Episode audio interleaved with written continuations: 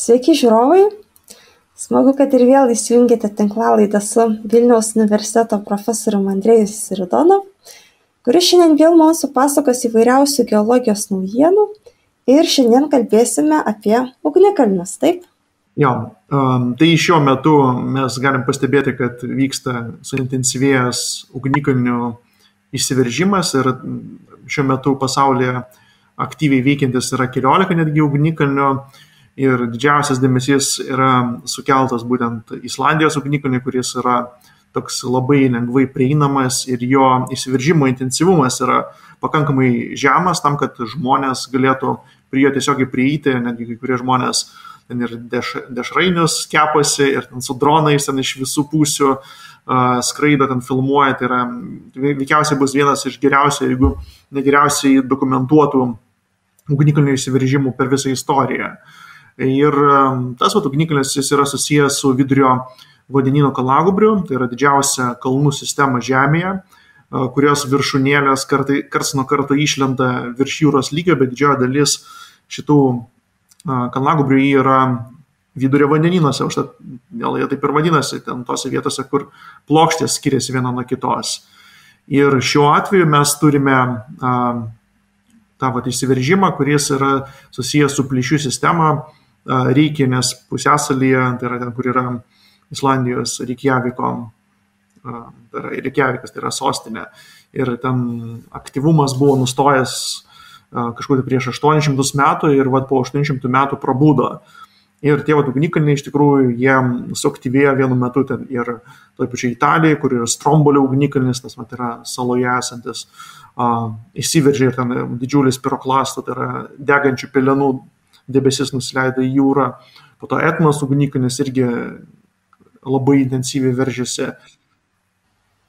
Čia viskas per šiuos metus, ar ne? Jo, jo, čia per kelis mėnesius. Ir taipogi dar mm, Afrikos viduryje, tai yra Kongo Respublikoje, Niragongo ugnikalnis, vienas iš pavojingiausių iš tikrųjų ugnikalnių šiuo metu esančių įsiveržę.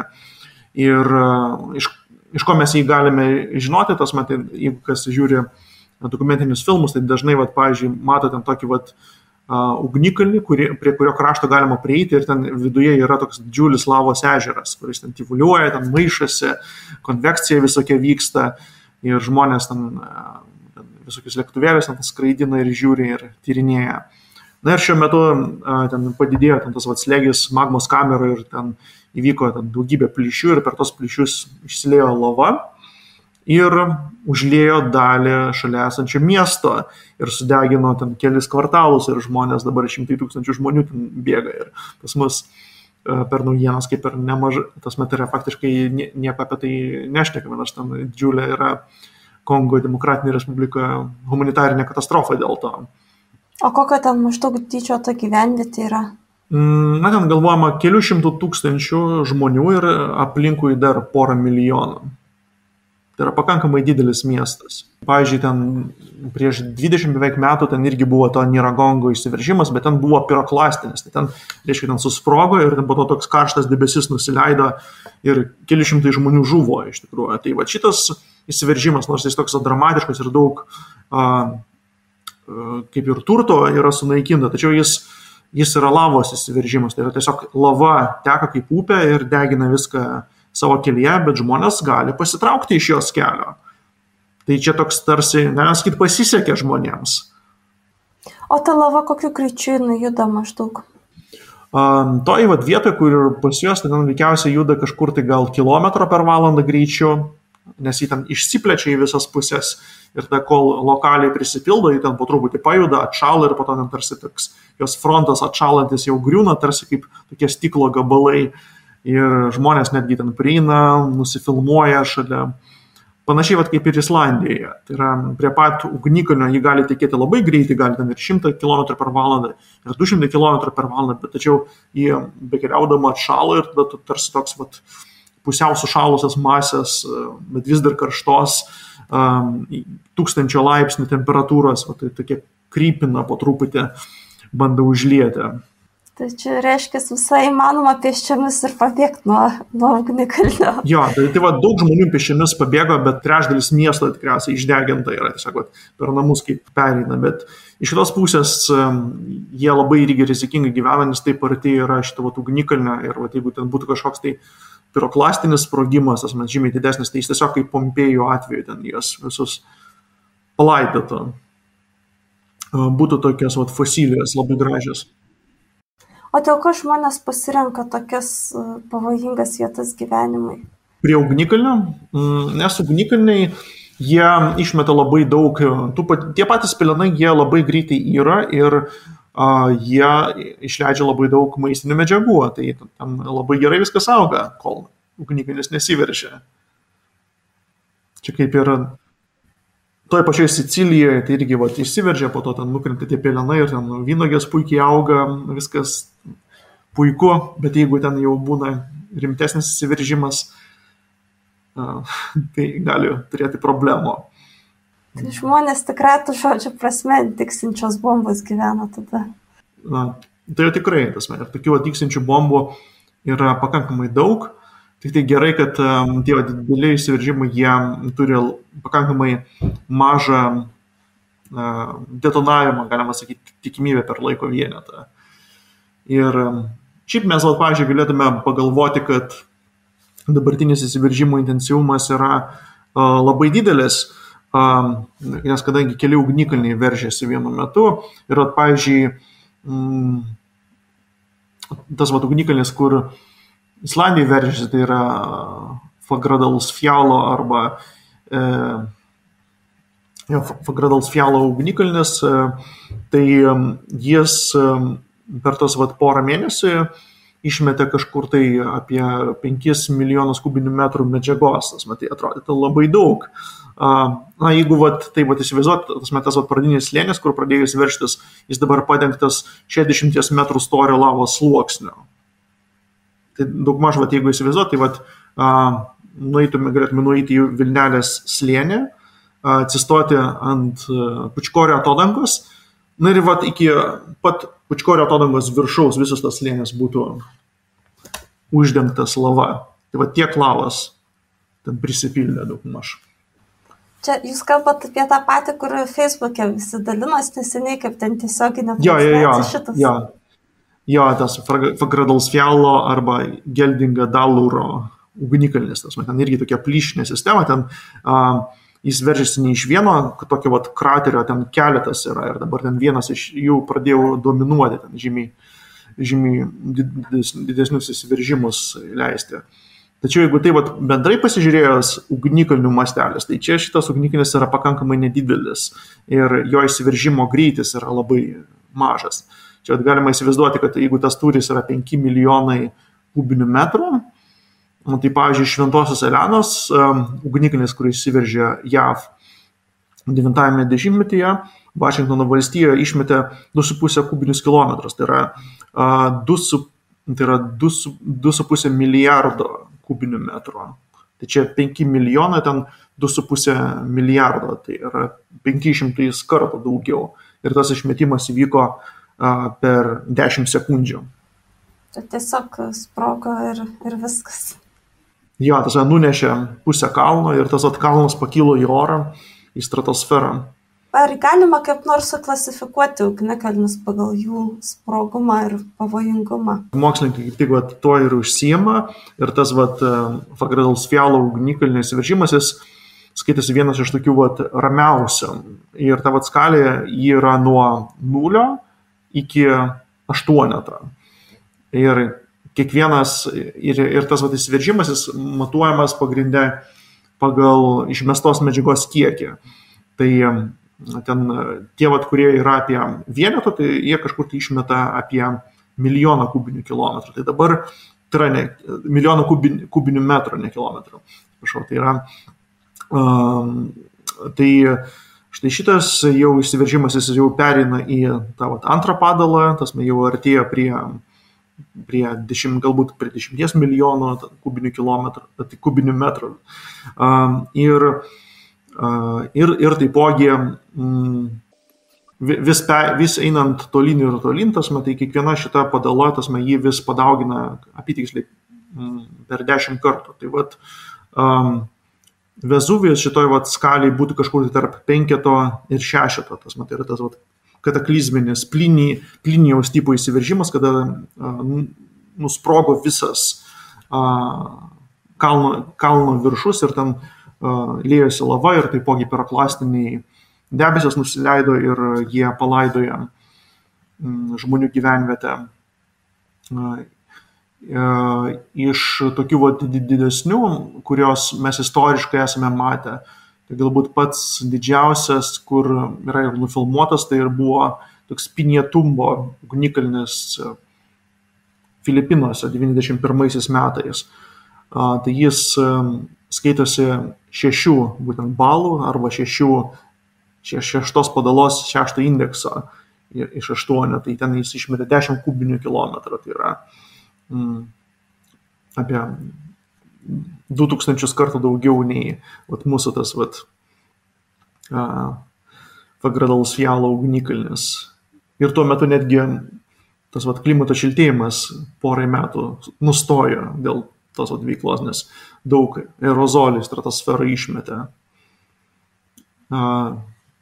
jeigu tai vat, pasižiūrėti bendrai, vat, istoriškai, koks yra galingiausias, kuris vat, tiesiog vat, įrašytas žmonių atmintyje, grinai yra uždokumentuotas, tai buvo 1815 metų įsiveržimas, kada įsiveržė Tamboros ugnikalnis, tai jis jau septynių, tai yra vienu, viena padala iki maksimo, tai ten tada įsiveržė galvojama 150 200 kubinių kilometrų ir tada prasidėjo netgi mažasis toks vat ledynmetis, kuris truko ten kelis metus ir tada buvo 16 metai, 816 buvo metai be vasaros. Tai yra tiesiog vasaras sniegas krito šiaurės pusrutulėje. Pusnis būdavo. Žlugo derlius. Kai kas galvoja, kad, vat, pavyzdžiui, koks nors uh, Napoleonas galėjo dėl to ten susirgti ir blogiau kariauti ir štat pralaimėjo Vaterlo mūšį. Jo, tai ten va toks va kataklizminis, pats didžiausias tai va toks va būtent kataklizminis septynių padalos, bet tai irgi yra negalas ir didžiausi ugnikalniai tai yra super ugnikalniai, kurie dar dešimt kartų didesni gali būti. Tai tokie, vat, pagal paskaičiavimą, sproksta vieną kartą į kažkokį 10-20 tūkstančių metų. Ir istoriškai, tose mūsų istoriniais laikais tokių nėra užfiksuota. Bet tas ugnikalnis jisai kai sproksta, ar ne, ir kaip sakot, kad net sniegas vasarą krenta ir panašiai, tai jis turbūt visoje žemėje pasireiškia ir toj vietoj labiausiai. Jo, jis, jis pasireiškia tasme globalių poveikių, tasme didžiausias poveikis, aišku, būna tame pusrudulyje, kuriame jis sproksta, tasme šiaurės ar pietų, nes per pusiaują dėl atmosferos cirkuliacijos ypatybių tos dulkės sunkiau pereina.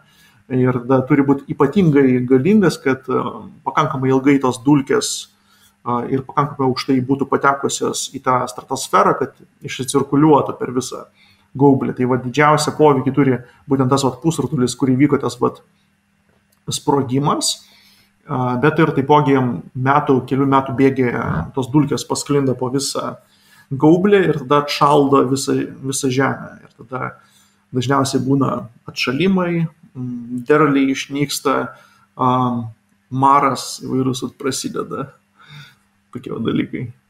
Kataklizminis, tiesiog to žodžio prasme, kad tokie vat įsiveržimai, kurie yra šeši ir daugiau, vadinami kataklizminiai. O šitas išsiveržimas kiek yra vertinimas balų? Tarp vieneto ir dviejata, kažkas tokio. A, na tai toks silpnas, tai turbūt nelabai poveikio turės mums kažkokio.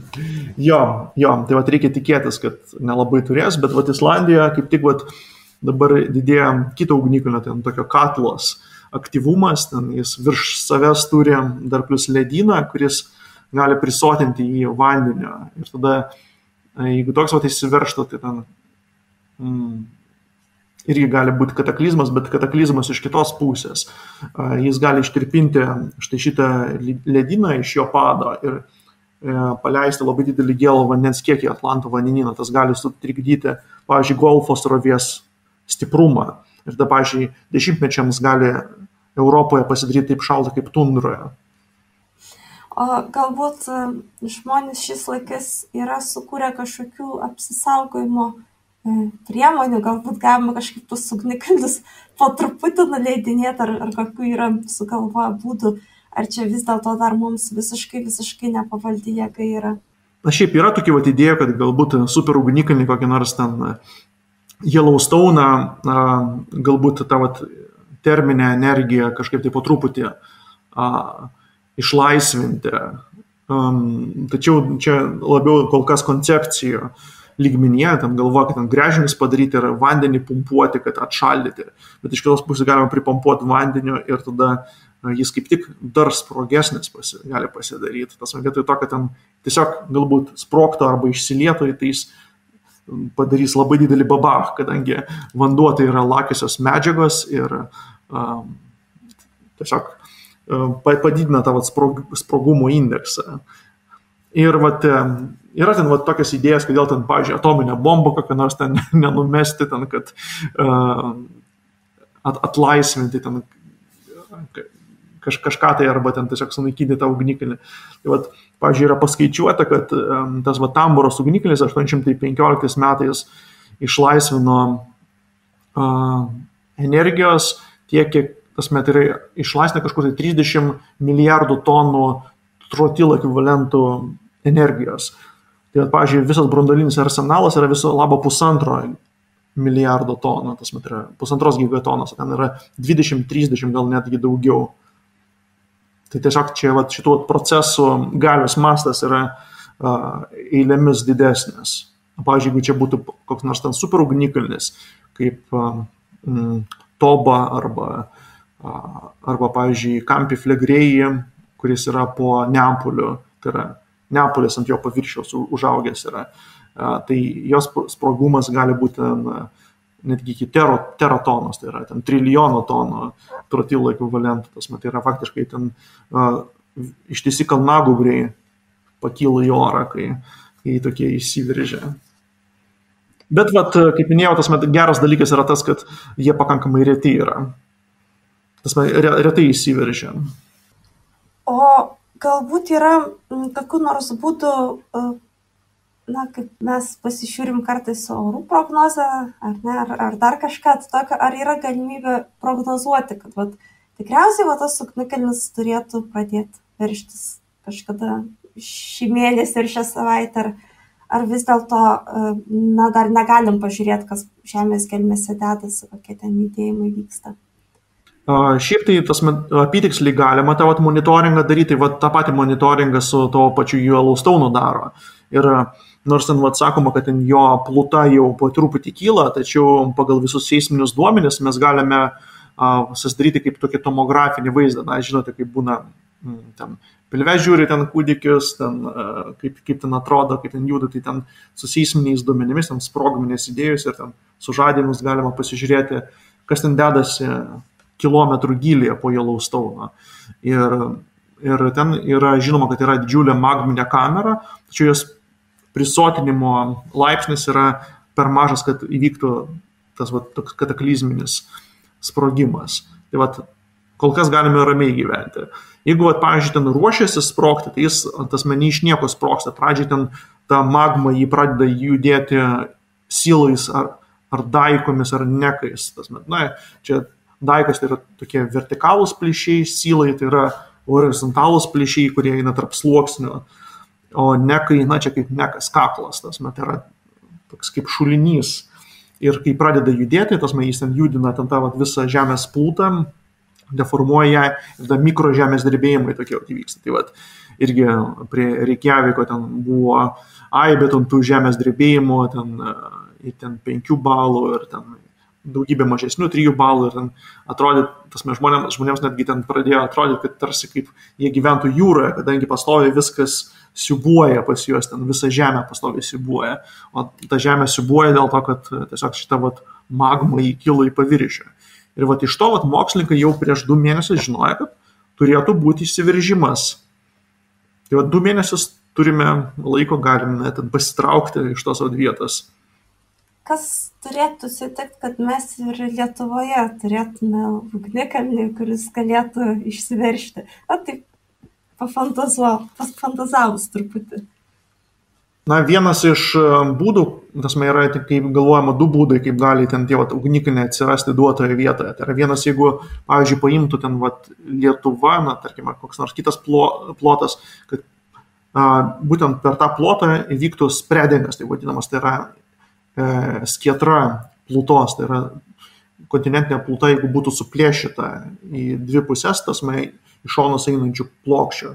Čia kaip pavyzdžiui, ten Rytų Afrikoje ten buvo ištisa Afrikos pluta, bet po to pradėjom Afaro rifto slėnyje vykti ta vat skietra ir ten gabalas pradėjo skiestis ir tada um, mantija, kuri yra įkaitusi, tapo uh, sekliau ir pradėjo ten dalinai lydytis ir prasidėjo įvairūs vulkanizmas. Tai čia vat, vienas mechanizmas galėtų būti, o kitas, jeigu, pavyzdžiui, Žemės brandolio ribos į paviršių pasiekti toks vat, karštos medžiagos srautas, tai yra pliumas. Ir jis gali bet kurioje vietoje pataikyti ir po to po truputį lydyti, lydyti ir tada, kaip sakant, toks netendencinis ugnikalnis galėtų atsirasti. Na, čia kaip pavyzdys galėtų būti Havajai. Ten plokštės viduryje tokia vat, um, ugnikalnių grandinė yra, jis sudaro dėl to, kad ten tas rautas įstovi vietoje, o tarpu plokštė juda į šoną ir tada išdegina po tokį, kaip sakant, po spogiuką, tai yra po ugnikalnį, po salą sudaro. Tai va, tai jeigu toks vat, pliumas pasiektų po mumis, tai va, galėtų prasidėti vulkanizmas, kad ir Lietuvoje. Šiaip tai ten, pavyzdžiui, vakarų Lietuvoje yra tokia geoterminė anomalija, ten yra suplonėjusi pluta. Kai kurie mokslininkai galvoja, kad galbūt ten yra kažkoks tai pliumo apraiškos. Galbūt ten po kelių milijonų metų žemaityje irgi koks nors ugnikalnis išsiverš šiaip jis ten ugnikalniai vat šitoj vat mūsų Europos daly, jie Lenkijoje veržėsi karbono periodo, irgi buvo didžiulis vulkanizmas ir e, mes vat turime taip vadinamų intruzijų magminių, būtent iš karbono periodo, tai yra kažkokiu 320 galbūt milijonų metų po Baltijos jūros dugnu. Tai va, kažkada tai čia buvo vulkanizmas ir netais labai labai senais laikais bet jau tada, kada jau sausumoje gyvūnai egzistavo. Kada telkėsi kontinentai į tokį superkontinentą Pangėją. Nu, grįžtant, jeigu truputį į artimesnis laikus, tai e, kaip mano dabar, va, kaip minėt, paskutiniu metu yra labai suaktyvės tas vulkanizmas, tai e, kokios priežastys to galėtų būti, kas, kas tą lemia, kodėl pernai ar užpernai to nebuvo? Tai gali būti ir um, koincidentiškumas iš tikrųjų, nes ugnikalnių iš tikrųjų labai daug ir, ir yra tokia atsavybė, kad um, jie klasterizuojasi laikę ir, ir tiesiog, tiesiog galėjo, galėjo suveikti tas, tas vat, atsitiktinumo grinai efektas, jeigu jūs vat, daug atsitiktinių skaičių vat, išmesite, tas mai, jūs turėsite kažkokią tai vat, laiko intervalą ir ten vat, uh, 20 juostelių, tarkim, atsitiktinai išdėstyti, jūs pamatysite, kad jos išsidėstęs ne visiškai to lygiai, o kai kur bus labai dideli tokie balti lopai, kai kur bus labai tokia va, didelė koncentracija. Tai va, čia va, gali būti su tuo susijęs. Ir dar plus reikia dar turėti omeny, kad um, tie ugnikalniai, jie irgi veikia, um, jų intensyvumas varijuoja irgi va, skirtingose skalėse ir um, čia va, jau kalbant apie, apie tos neatsitiktinius procesus kad